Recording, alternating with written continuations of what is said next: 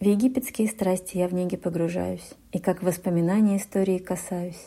Не тешу себя мыслью, что я была царицей, или даже фараоном, жрецом там или жрицей. Нет, просто я читала легенды их и сказки. И много я мечтала, надев чужие маски, и погружалась в тайну я в поисках разгадки. Но сфинкс хранит в молчании от всех свои загадки.